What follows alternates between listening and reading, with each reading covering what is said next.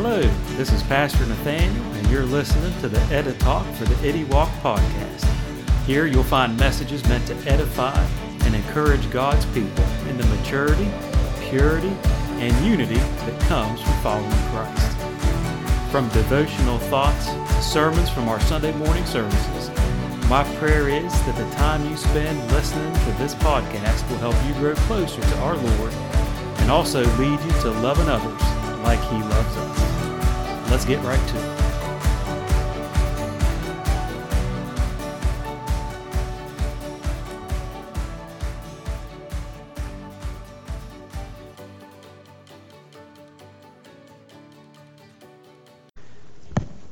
Holidays are right around the corner.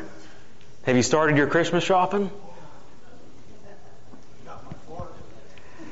Daryl said he has his fork. We can't forget about Thanksgiving. There's stuffing on the table, Daryl said. Well, there's a tris- Christmas tradition that I really haven't got into, but I can't help but notice it when I flip the channels. On Christmas Eve or Christmas Day, you come across, it's either T B S or T N T, and they're showing A Christmas Story. Now, I have not seen that movie in its entirety, but I have seen the scene where that kid gets double dog dared to stick his tongue on the flagpole.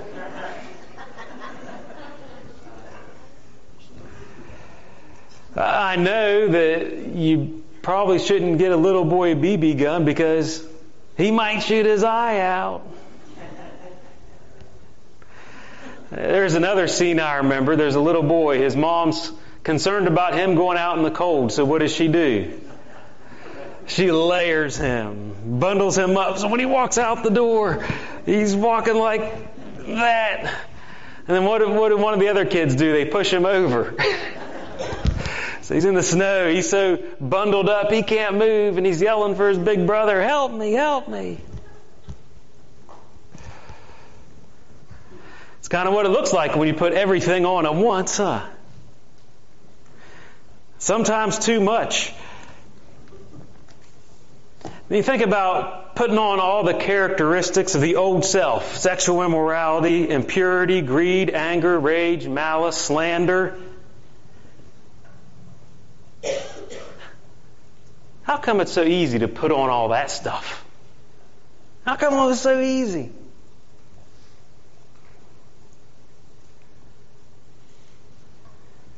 This morning, I want to spend some time talking about the secret to taking off all the bad and putting on all of the good. Love. Love makes it all possible. Paul writes about it in Colossians chapter three, picking up in verse five.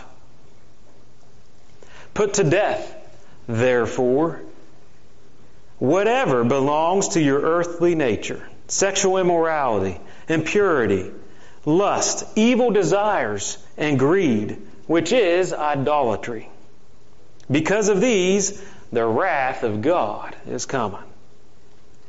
You used to walk in these ways in the life you once lived, but now you must rid yourself of all such things as these: anger, rage, malice, slander, and filthy language from your lips. Do not lie to each other, since you have taken off your old self with its practices and have put on the new self, which is being renewed in the knowledge and the image of its Creator. Here there is no Greek or Jew, circumcised or uncircumcised, barbarian, Scythian, slave or free, but Christ is all and is in all. Therefore, as God's chosen people, holy and dearly loved, clothe yourselves with compassion, kindness, humility, gentleness, and patience. Bear with each other and forgive whatever grievances you may have against one another. And over all these virtues, put on love, which binds them all together in perfect unity. Lord, I thank you for your word this morning. I thank you that we have your word every day. I thank you for how it speaks to us when we open it and and say, Lord, what do you have to say to me through your word? I thank you for how your word tells us and shows us how to live. Jesus, I thank you for being our hearts and helping us live and follow you. And Holy Spirit, I thank you for filling us and giving us a power we don't have on our own to put on these godly things after we've put to death the other. So thank you, Lord, for how you help us. Help me now, I pray, as I preach your word. I just want to be an instrument. And I pray you open each of our hearts and our ears. May we focus fully on you and what you want to do in us. And I pray these things in Jesus' name. Amen.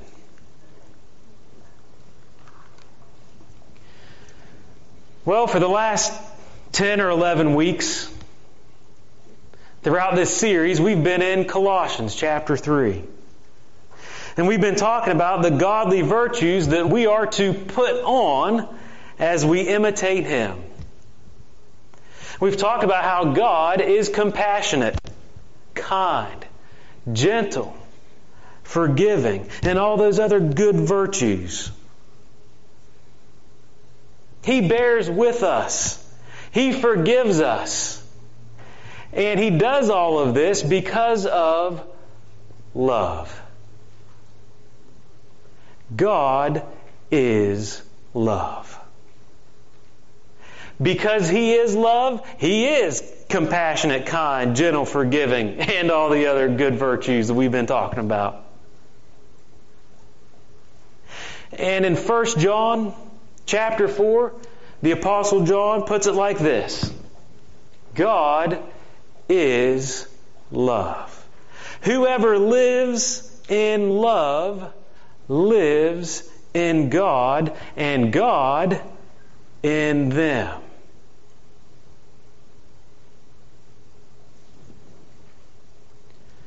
What is this love that we're to live in? Notice I didn't ask, what is love? Because then my head would start going like this, and I'd hear a song, what is love?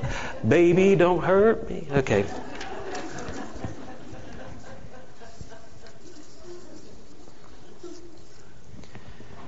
You may have heard the word agape, or in this form, agapen.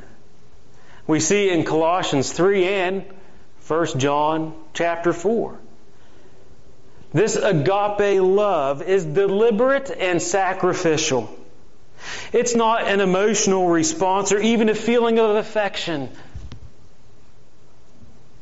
Emotions may follow it, but emotions do not lead or direct this kind of love. It's a love that's extended by choice, regardless of the loveliness or attention of the one loved. Remember, God demonstrates His own love for us in this. While we were still sinners, Christ died for us. See how it's a sacrificial love? An unconditional love? While we were still His enemy. Because sin puts a roadblock between us and God, doesn't it? He hates sin. While we were still sinners, He died for us. This love desires the best for the one loved and will sacrifice itself to achieve what's best. That's what Jesus did for us on the cross, didn't He? He was sacrificed. His blood was shed to pay the penalty, the debt we owed. And now that gift of salvation is available to us through faith in Him and the sacrifice He made for us on the cross. That's the good news. The good news always gets an amen, y'all. Amen.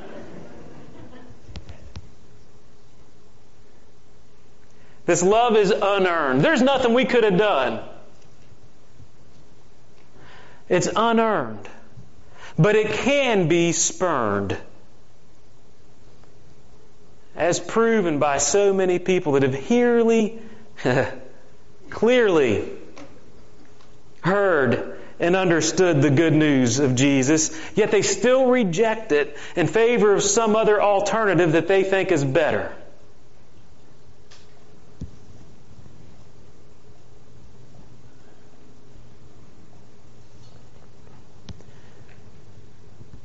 In Colossians chapter three, Paul writes about how love binds all things together. And that was an illustration that the people who read this letter originally would understand. Because just about everybody would see or had seen a Roman soldier. I mean, even when I say Roman soldier, you can probably picture one in your head, huh? They've got their sword. They've got their breastplate, maybe shoulder plates. They have a tunic underneath, so they have free range of movement. You know what held all that stuff together? The girdle. That's a, a funny word we don't hear much these days, do we? The girdle. That might sound like something an old woman would put on. But no, the girdle was a common piece of accessory that was very important back in those days. Because you see, what would happen is if a Roman soldier had to make any movement, whether to fight or to chase down somebody, they could gird up their loins, another old way of saying things. They could gird up their tunic and, and everything, put it in tight, and make whatever movements, run to chase somebody down or fight. They, they'd be girded up. That girdle would hold everything in place so they could do what needed to be done. Do you see where Paul is going with this when he talks about love? All that stuff we can put on because love binds it all together. Makes it all possible.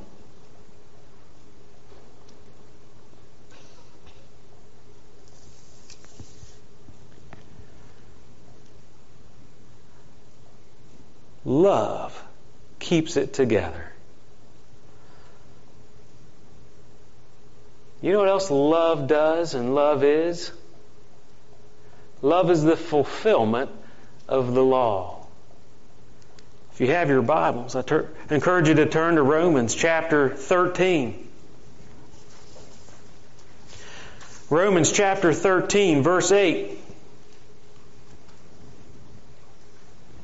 We've been forgiven a debt that we could not pay through the sacrifice and love, the sacrifice of love that Jesus made for us.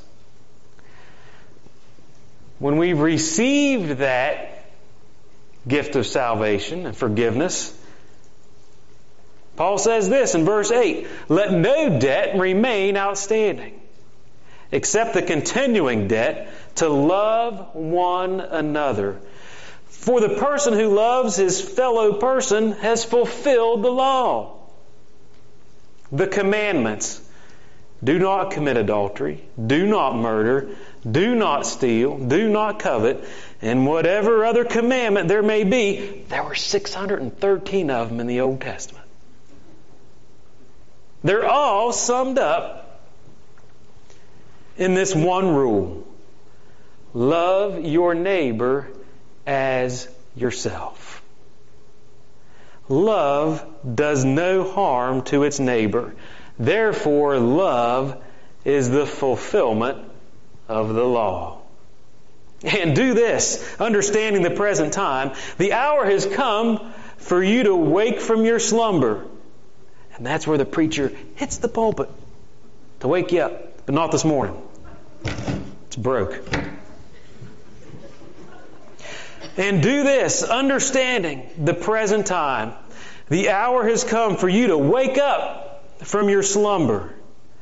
because our salvation is nearer now than when we first believed. You know, every second is a second closer to Jesus coming back.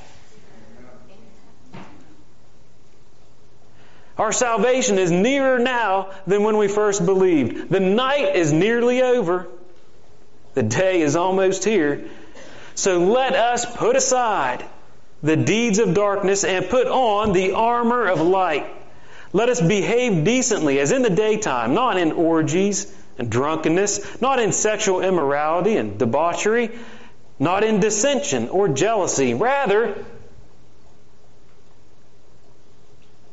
clothe yourselves with the Lord Jesus Christ. What do we know about the Lord Jesus Christ? He was compassionate. He was deeply moved for those in need, wasn't he? We know He was kind. We know He was humble. He didn't consider equality with God something to be grasped, but He became like one of His own created beings. That's pretty humble, huh?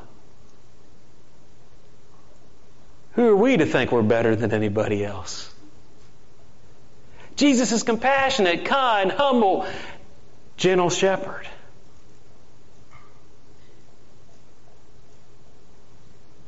He bears with us, doesn't He? He shows us grace. He forgives us. And He does all of this because He loves us. Paul says, clothe yourselves with the Lord Jesus Christ and do not think about how to gratify the desires of the sinful nature. We come full circle, haven't we, in the last eleven weeks? Putting to death those things, clothing ourselves. And what binds it all together? What's the capstone of this structure He's building in us? Love. We can't do any of that other stuff without love, can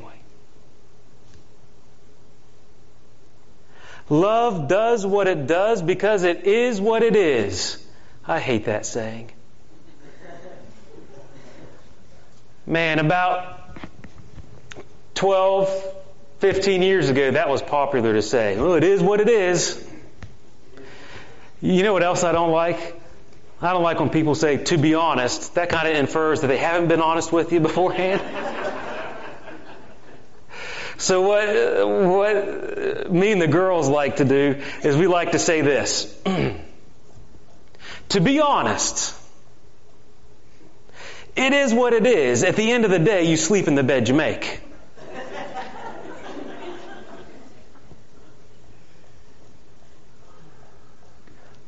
But love. Love does what it does because it is what it is. And what is it? Love is deliberate and sacrificial. Love is what holds it all together. It's what holds all of us together. Love is the fulfillment of the law. God is love. And we love because He first loved us. First John four nineteen.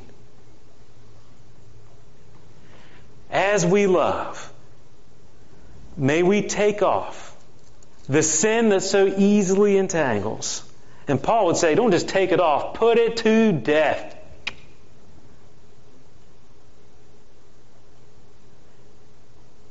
And live compassionate, kind, humble, and gentle lives.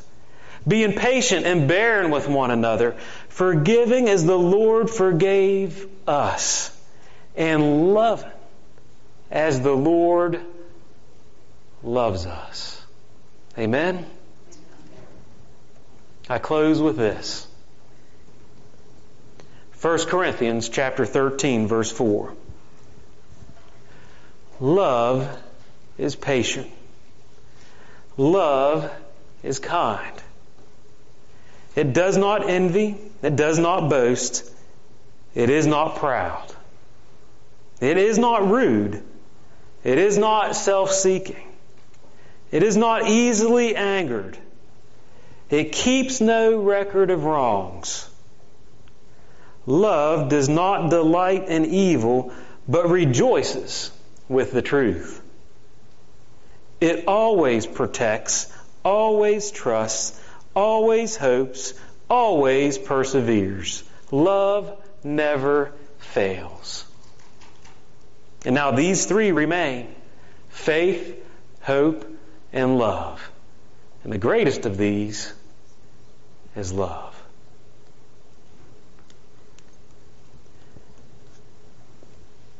Lord, I thank you for your love this morning.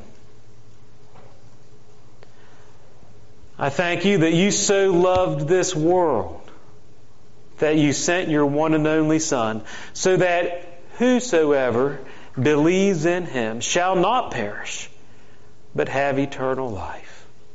Thank you for that sacrificial love. Jesus, thank you for paying a debt that we owed. For we all have sinned and we all fall short of the glory of God. But we can have a righteousness, a righteousness that comes through faith in you, Jesus. Lord, I thank you for how when we confess our sin, you are faithful and just to forgive us our sin and cleanse us of all unrighteousness. When we invite you into our heart and our lives, that's what you do. You come in, you forgive, we have a clean slate. You walk with us. Holy Spirit, you help us follow.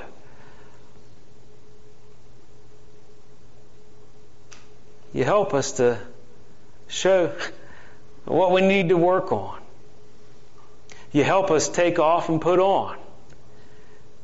And Lord, what a difference your people will make when we live compassionately,